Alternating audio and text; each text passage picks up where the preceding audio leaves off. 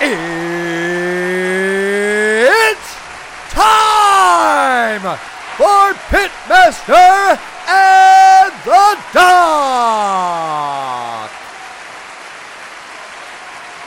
Hey guys, Pitmaster here. I'm here with the Doc because we are Pitmaster and the Doc. John, good to see you. Good to see you. We're gonna talk about uh, UFC 220, I think it was. Uh, Nagano versus uh, Stipik. I think Steve. Who is the who is the uh, favorite in that fight? The the, un, the uh, challenger. By what? Like There was a under. It was a 140. okay, so not much. Okay, but he was the. that's weird. Um, and then we had uh, DC against. Oh, we got uh, a picture of him here. A picture of these guys. It was it was an interesting fight, and we're going to talk about it. We're also going to talk about DC and uh, and uh, what's his name, Volkan. Yeah. Is it Ozdemir. Okay, we talk about that fight. We'll talk a little bit about the other um, supporting fights that came up to the main event, but let's talk about the main event first. I mean, this fight was good all the way through. Um, only because of Nagano's ability to win the fight from round one to round five. But it went down substantially each, each round. And the, the uh, biggest drop off was between round one and two. I mean, he came out after one round in round two, and already you could tell he was exhausted. he was exhausted. It, it was uh, it was uh, it was evident that he had shot his load, as they say. That's the awkward way to put it. Who put says it. that? no, like like when you shoot your load, like you're like you only got so much in you. Oh, that's even worse. that's I think you say that maybe. that's what he I don't know. said, or she said, whatever. Anyway, okay, so he shot his load. He he expended his energy really quickly, and And dan- I mean, he was, seemed very dangerous in round one. You were just hoping Stipe could hold on. Yeah, and he did. Um, he had a beautiful, beautiful display of distance control, which was caused by his, his Stipe did. Yeah, Yeah. With, by his footwork was excellent. So he had great uh, distance control, and he had great takedowns, great timing on the takedowns, which saved him. Um, but what didn't save uh, Francis was there wasn't a lot of conditioning going on. Well, let's talk about these two guys. I mean, walking, you know, walking into the octagon. I mean, Francis Ngannou, you can be up to 265 in the heavyweight division, and he weighed almost every bit of that with just about no fat on him. I mean, he's all muscle. The guy, I mean, he looks amazing. He's 6'4". Actually, both guys are 6'4". They're built a little differently, though. Um, and uh, and Stipe weighs you weighed quite a bit less. I think weighed in at 240 or something like that. So just you can't be bigger than Francis Ngannou mu- muscle wise in the UFC. I mean that's he's Yeah. right up to the limit. yeah, yeah. So he's impre- I mean he's just a just intimidating looking guy. And then they would talk about him hyping up the fight about how he's never seen the third round in the UFC. I mean that was like a big thing. Like oh he's never seen the third round. He knocks everybody out. But he's the fact that he's never seen the third round actually was his was his downfall. was his downfall, which is interesting. Yeah, um and I don't know why it's usually with fighters that are built like that. Um they just seem to run out of gas quickly. Maybe fast twitch muscle fight. I don't even know what it is, but they carry a lot of muscle. Um and and they just don't usually do well if they can't put you away quickly. Um if you remember Ali versus uh, George Foreman, um, it was kind of looked the same. I mean, George Foreman was huge, hulking guy and all power, and Ali was, you know, Ali was a, a well built guy, but he was built a lot like Stipe. It's the difference between running a sprint and running a marathon. You don't see muscle bound guys running marathons. They it's too much muscle, it's too much energy. They're Yeah. they're they're burning through so much energy to be that size. So if you're if you're running a sprint, it's great. So if you're knocking a guy out in the first round, he's built perfectly for that. Okay, then I wonder why it would be someone like Ray, uh, Roy Nelson, who's about two sixty. He's all he's a he's lot a lot of fat. He's not all muscle, but he can go five rounds all out, and he's huge. He's carrying two sixty something around too. Fat, but fat all- doesn't require a high metabolism though. Fat requires a pretty low metabolism. So, but he has a knockout punch. In fact, I think his knockout ratio or percentage is even higher than Francis Nagano, and he's all fat. He's not all fat, obviously. His body's probably more efficient though for five rounds. That's He's weird. built How better does for that a five happen? round fight. How can you say a guy with a belly that's actually hanging over his his pants knocks out almost everyone, um, and he can go five rounds all out? He could have gone five rounds without even. He doesn't even look like he's breathing hard uh, when he's going five rounds. Um, so it's weird to think you look at some muscular guy like Nagano, um, and then you look at someone like Roy Nelson. They're both about the same weight. They're not quite, but just about. And they both, and and Nagano was was not completely done, but for all intents and purposes, he was pretty much done after the end of the first round. Roy Nelson doesn't even get started till usually the second or third, and he's going all out in the fifth. How does that happen? What? Okay, as a doctor, there must be some kind of uh, explanation for that. Well, the only explanation you can see on the surface is that all that muscle requires a really high metabolism and burns a lot of energy. Okay, okay. But there may be more. I mean, Roy Nelson, Nelson might train differently. When you take a guy like Nagano and say he's never seen the third round, well, that turned out to be a big problem because he didn't see that he had no endurance for a third round or most of the second round, yeah. Um, and definitely not the fifth round. When he came out to the fifth round, he just looked defeated. Like his legs were wobbly, like he could yeah. barely walk. And when he got up at the end of the fight, he almost couldn't get himself up yeah. which was just Yeah. crazy to see. And he was the favorite, so the betting odds in Vegas or wherever are have that guy as the favorite. Yeah. It's pretty weird. You weren't convinced. I watched the fight with John, and everyone was talking about this fight before it happened, and John was like the only one in the room that's like, "Oh no, I'm, Stipe's gonna win this fight." I knew if I knew, and I never saw him gas out before, but I just knew Stipe had that plan, like Ali had against Joe, uh, um, like he had against uh, what you call, like he had against George Foreman. He, I knew he had a plan, and and it's easy to, it's easy to beat someone who number one is tired. There's no worse. Let me just tell you guys something. If you've never fought before, let's just say in the ring or the cage, forget about the street.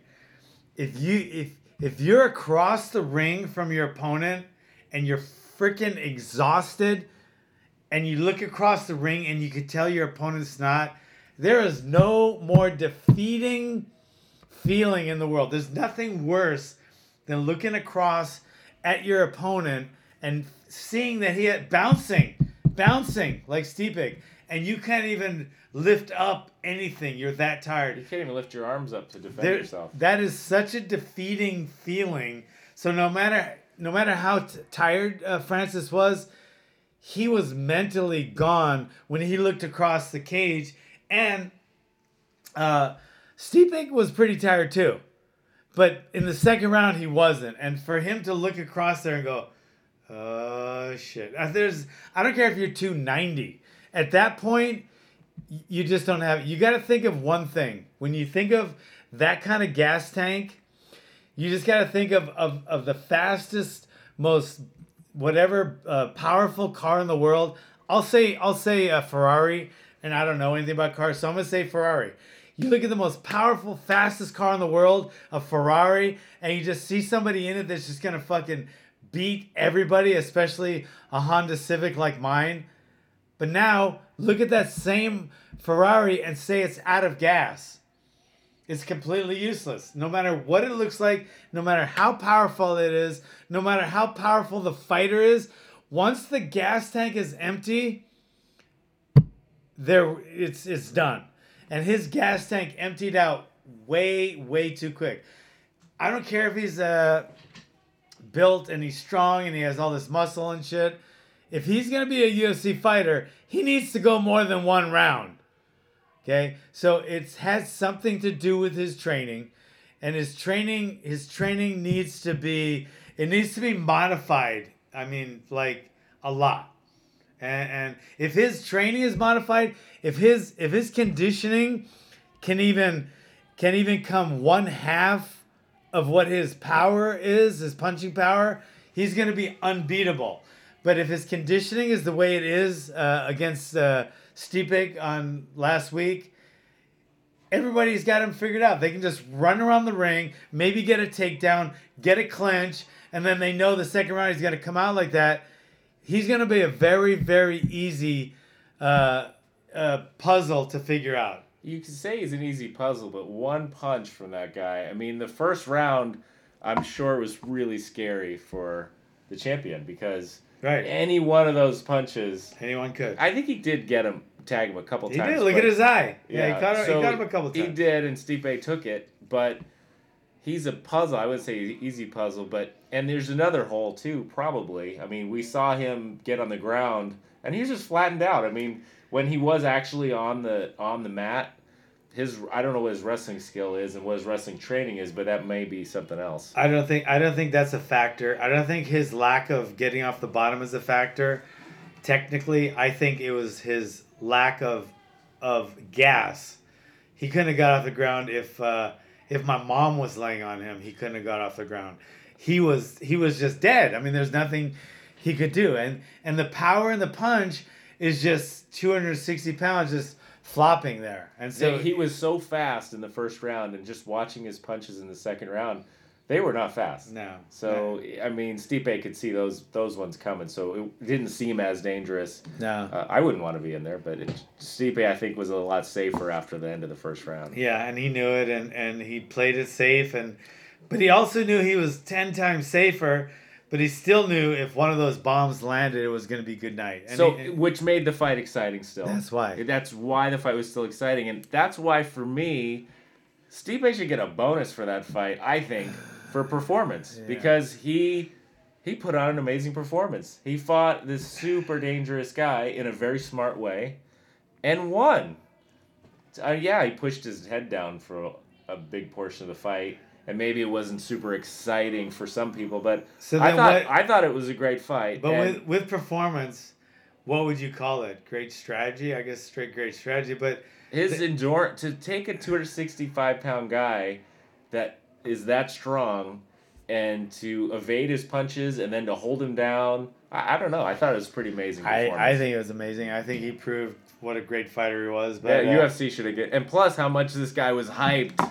Even though Stipe's a champion, they hyped him up so much for him to win. I don't know. I think it's a slap in the face that he didn't get a bonus. Personally. yeah, but we don't know he didn't. I don't think he did. No, we don't know that. Uh, believe me, I know this. A lot of a Well, the ones that were listed the next day, Right, he wasn't Dana, one of them. And Dana gives a lot of Dana takes care of his guys, and he does it a lot of times without being public because for whatever reason. But I know for a fact that Dana takes care of his guys, and if he does it under the table sometimes, whatever, um, Dana takes care of his guys. I, Well, plus, sure Stipe was. He probably had to get back to work anyway. Stipe. Fucking guy's a blue collar. When he, I mean, he's the only guy that can say, "I'm the greatest heavyweight" or whatever of all times, and not sound like a braggart. I mean, the way he says it is so blue collar. He could say, "I'm the greatest human on the planet," and he just doesn't sound like he's bragging. He's like, "Yeah, I'm the greatest fight. I'm the greatest heavyweight of all time." He just, he just sounds like it's matter of fact. But he literally probably I don't know if he's been back to work yet, but he was working up before the fight. He was he works he's a he's a he's a firefighter paramedic, and his his wife who is pregnant now, um, is a, is a registered nurse and I think she works in ICU. Um, they are a blue collar family. I don't know about this fight. I didn't talk to him before this fight, but I talked to him right after one of his fights. He was already champion, so it must have been just like three fights ago.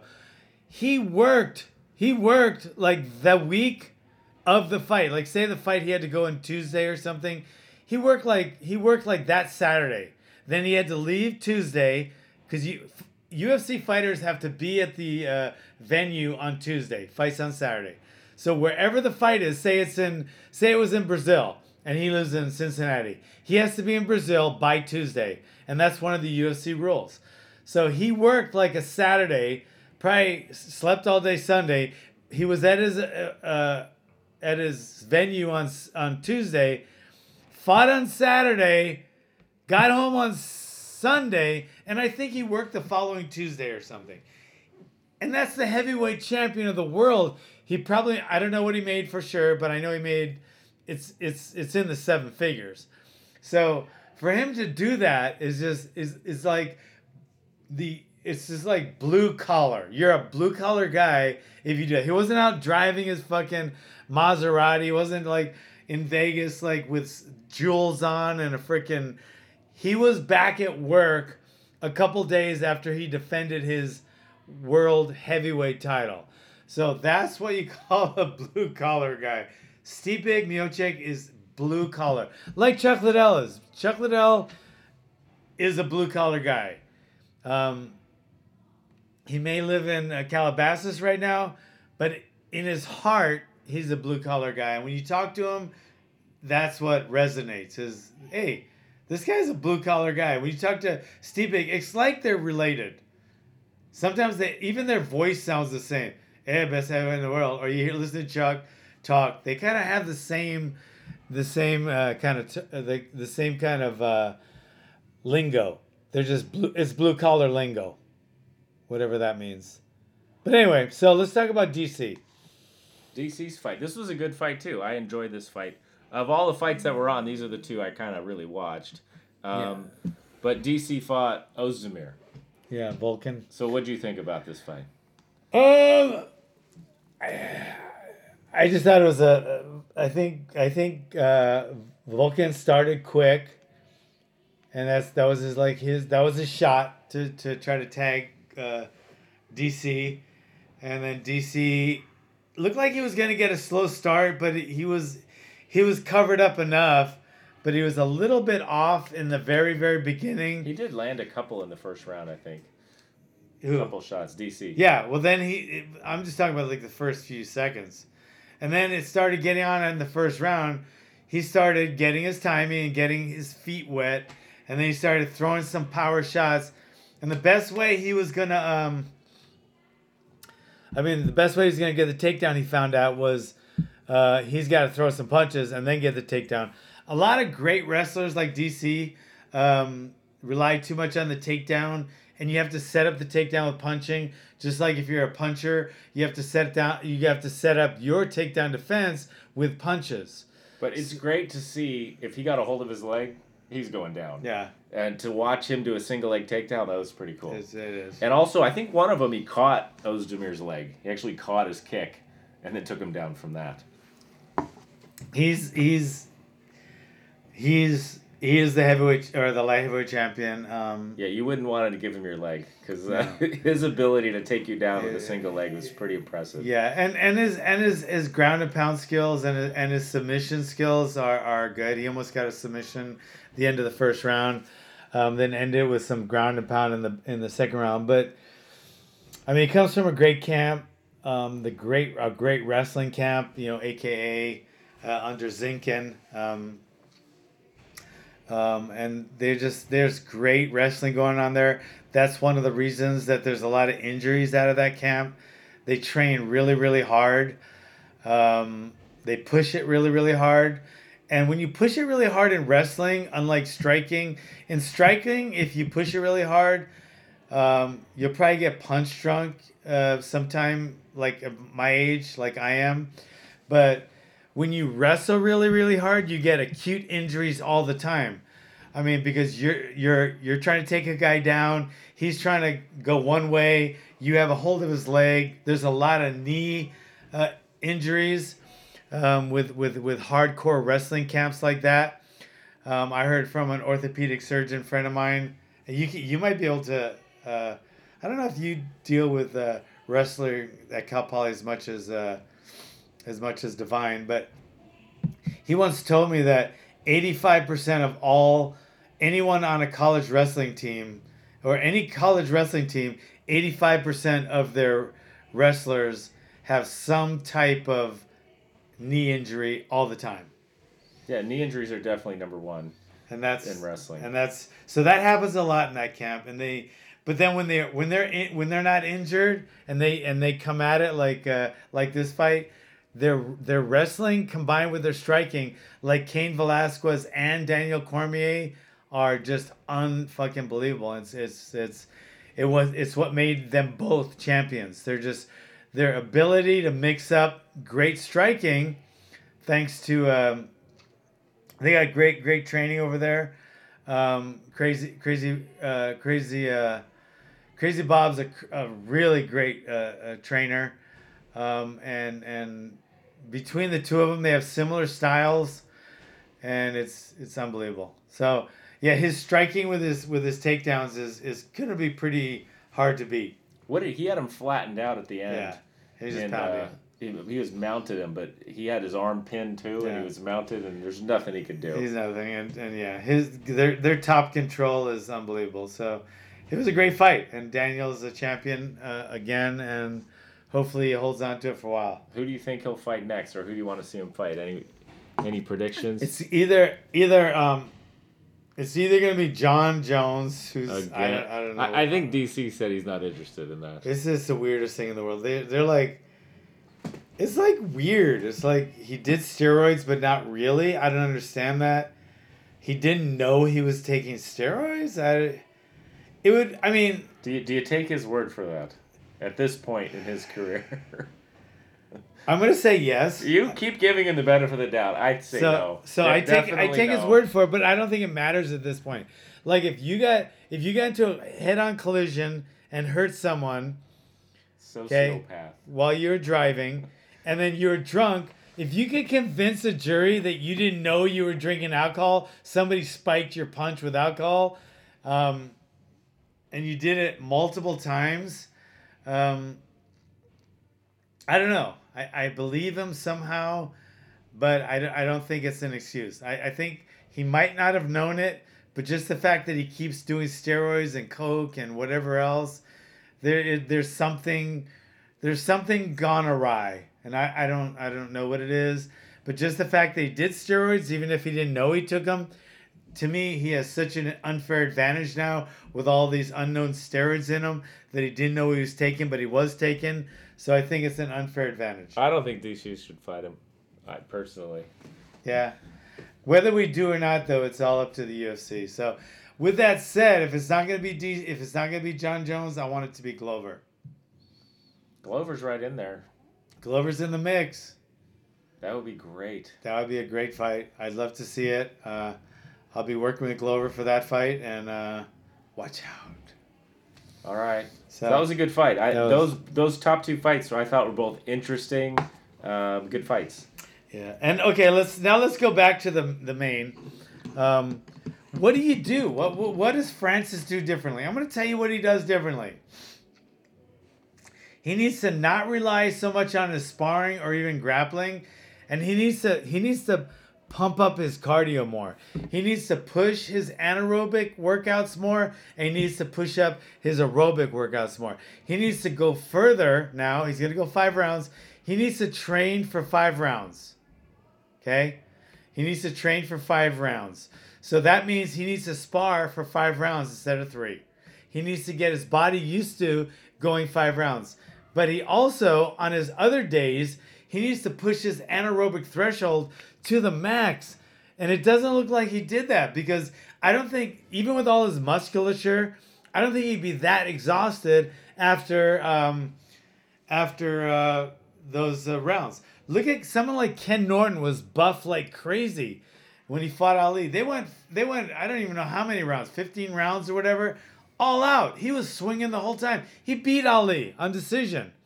And then Tyson, he wasn't as heavy as um as Zingano or but he was um it was not Zing- Zingano. Ngannou. Ingano, Ingano. Sorry about that. But he was all just for as short as he was, he was unbelievably muscular. He didn't get tired either.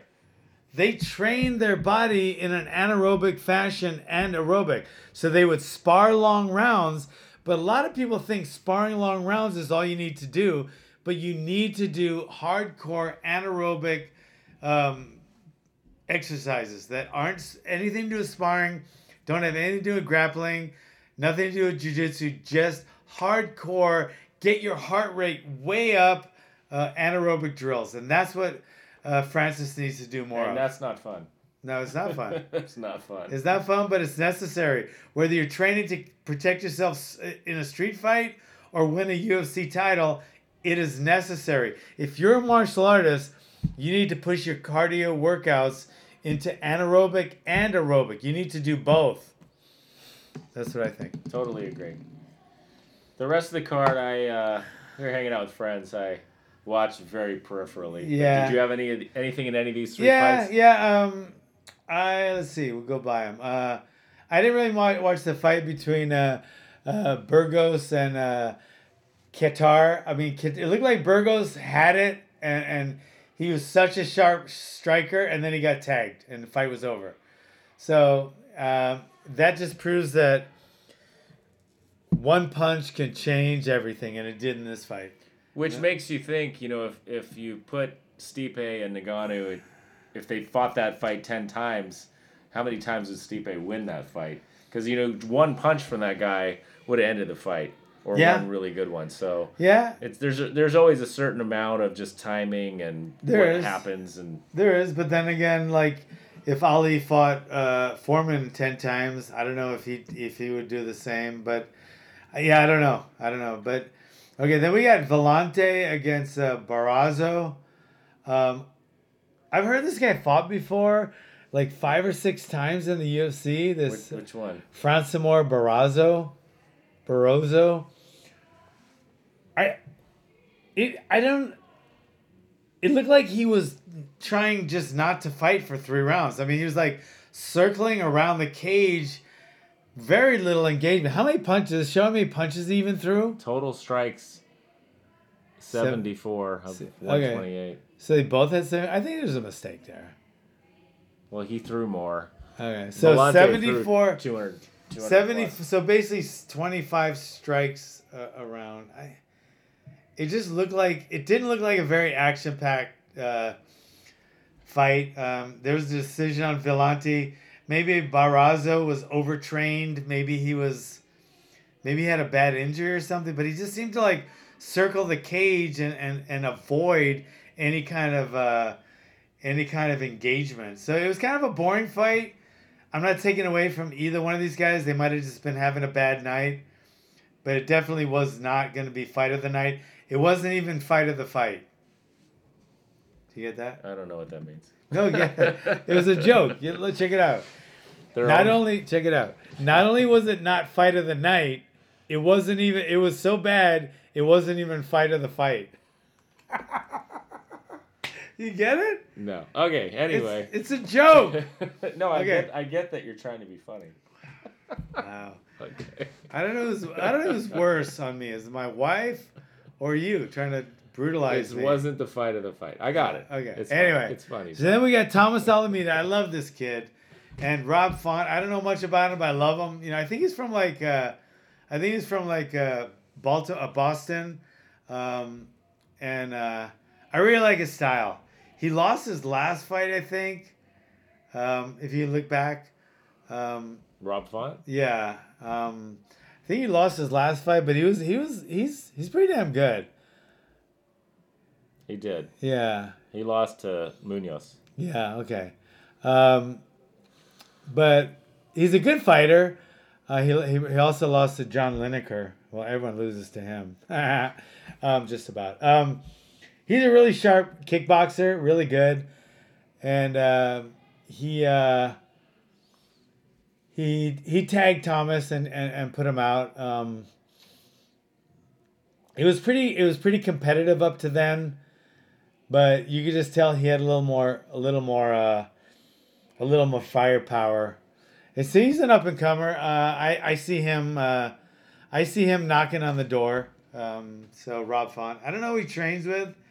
It might be uh, Delagrati. I don't, I don't know for sure, but he's definitely a, a well-rounded fighter. So yeah, I'm, I'm looking to see him again. So, so you got the win. Yeah. Where's he fight out of? Does it say? I think he's. uh, I think he's in Boston. He's from uh, Massachusetts. Probably Boston. Massachusetts. They say car instead of car. He fights out of You gonna watch my car? Woburn, Mass. He fights out of Woburn, Mass. Yeah. So, got a funny story about uh, about uh, um, Delagrati.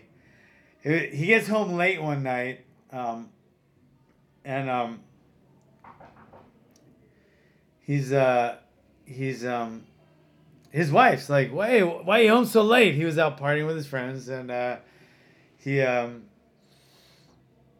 he says he has his wife um, bring her bring him a uh, bring him a sandwich and then he uh, he has him he he has her clean the house while he eats the sandwich. Let's just put it that way. He's a pretty powerful guy delagrati hope he's watching this. It wasn't he actually came like five in the morning.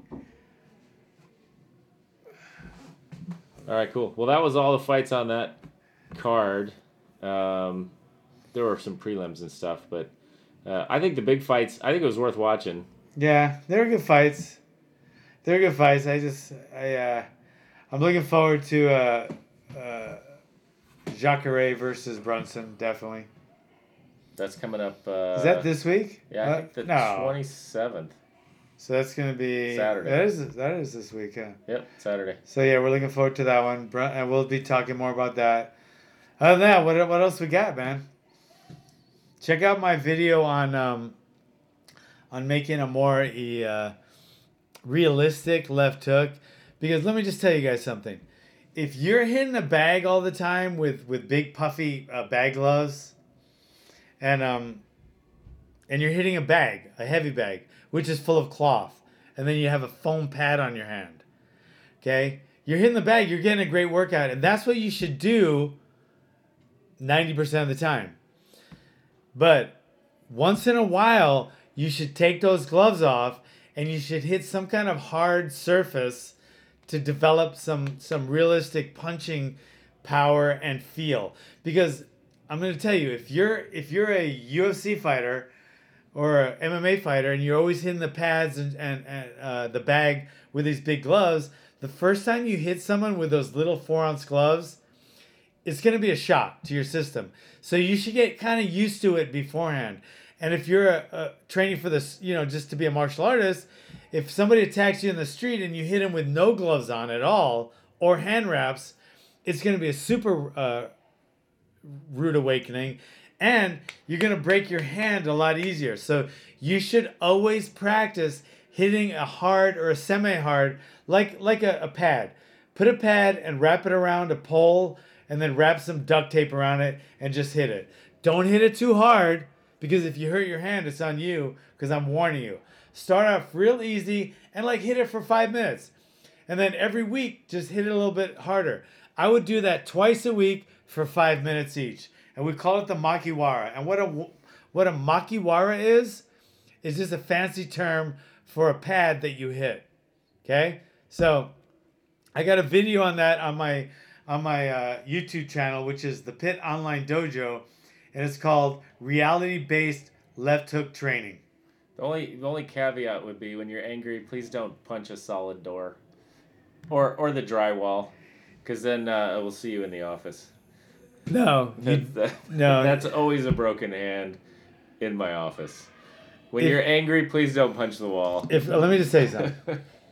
that is, I see too many of those. If you get angry at somebody and you're dumb enough to hit an inanimate object like a wall, a door, the ground, or anything, you need help. You need some kind of like therapy or something. That's like the stupidest thing in the world because the person you're mad at is now laughing their ass off and you're mad but now you you have a broken hand and you're mad. And the person that you were mad at in the first place Not only did they beat you the first time, now they just beat you the second time because they're they're cracking up. Their hands are fine.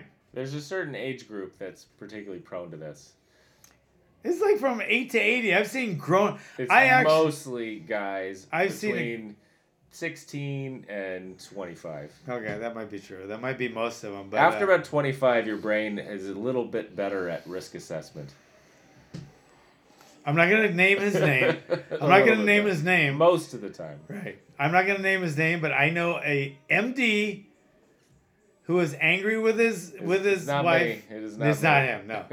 But he was so mad he punched a wall. He not just he didn't just get a like a, a regular little uh, boxer's fracture that was you know approximated or anything. He he fractured his hand bad enough where he had to have pins. Okay, and he's a doctor, and he hit his right. He hurt his right hand. That's Yeah. a true story. Not not brilliant. Not doing no, Not- and he's he's he's pretty much a smart guy most of the time. Don't ever hit an inanimate object, but do practice on a makiwara. Start off slow. If you have any questions on any kind of training, you can leave a message uh, right here on our YouTube. If you're watching on SoundCloud, you leave it as a comment, or you can email at john at the pit.tv. And if you are that angry, John, what should you do? If you're that angry, go hit a bag. Go hit a bag. Okay? No matter how angry you are as anybody, don't be stupid enough to hit a wall. And you're even stupider if you hit that person. Because now you might hurt your hand, but you're going to go to jail for hitting someone. Hit a bag. Hit a bag. Get a bag. Hit and the hit bag. it. Stress relief. Stress That's relief. good advice. I know, but I need some stress relief Social- sometimes. Hit um, the bag. All between right. him and my wife, they're like just like they make me angry because they're sometimes they're like they're very condescending to me, and that really bothers me. Oh, I'm sorry. That's all right. all right, guys. See you later.